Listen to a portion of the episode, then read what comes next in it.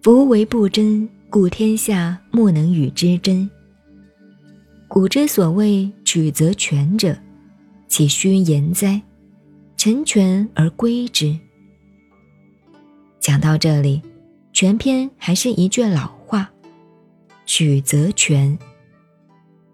刚才是分开做解说，现在老子他说，因为人能够做到无争才行。要怎么样才能够做到无争呢？好处都属于别人的，例如佛家所说，就要菩提发心，慈悲爱人，爱一切世人，一切牺牲都是为别人，自己不想得到任何一点报酬。天下莫能与之争，纵然要争，也没有用。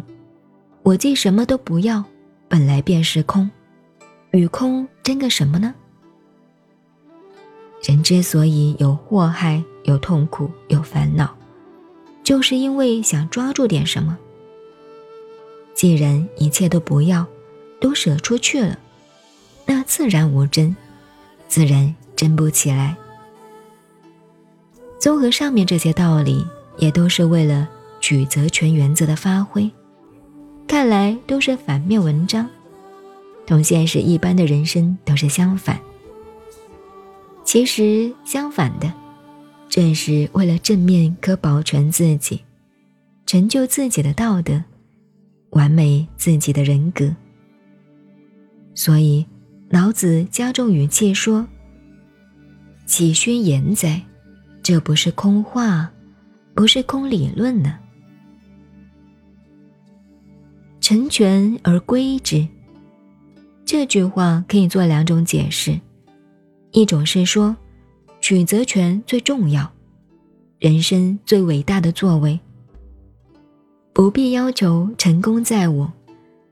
无论在道德学问上的成功，或是事业上的成功，如果功成身退而不居，一切付之全归，这赤裸裸的坦诚，就是取则全的大道，这才是人生的最高艺术。臣字，可以把它做动词用，说明实在要走取则全的道理，才能够得上为天下之所归，众望之所属。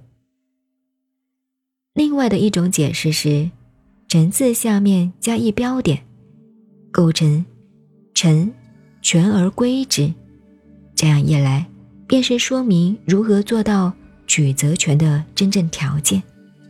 那只有一个“臣”字才可，绝对不能把取则全当做手段，要把它当做道德，要真正诚诚恳恳的去做。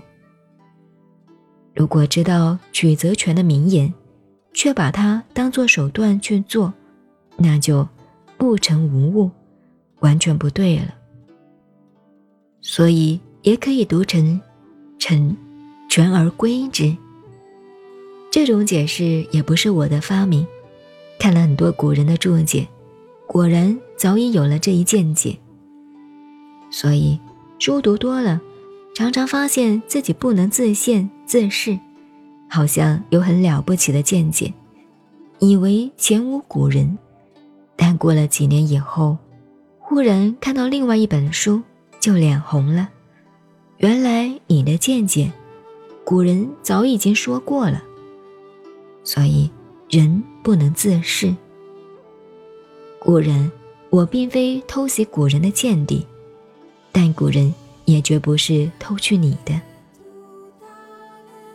这是老子第二十二章，他在讲取则全之后，下面再给我们申述了很多，也由此可以发现，老子这本书的编排。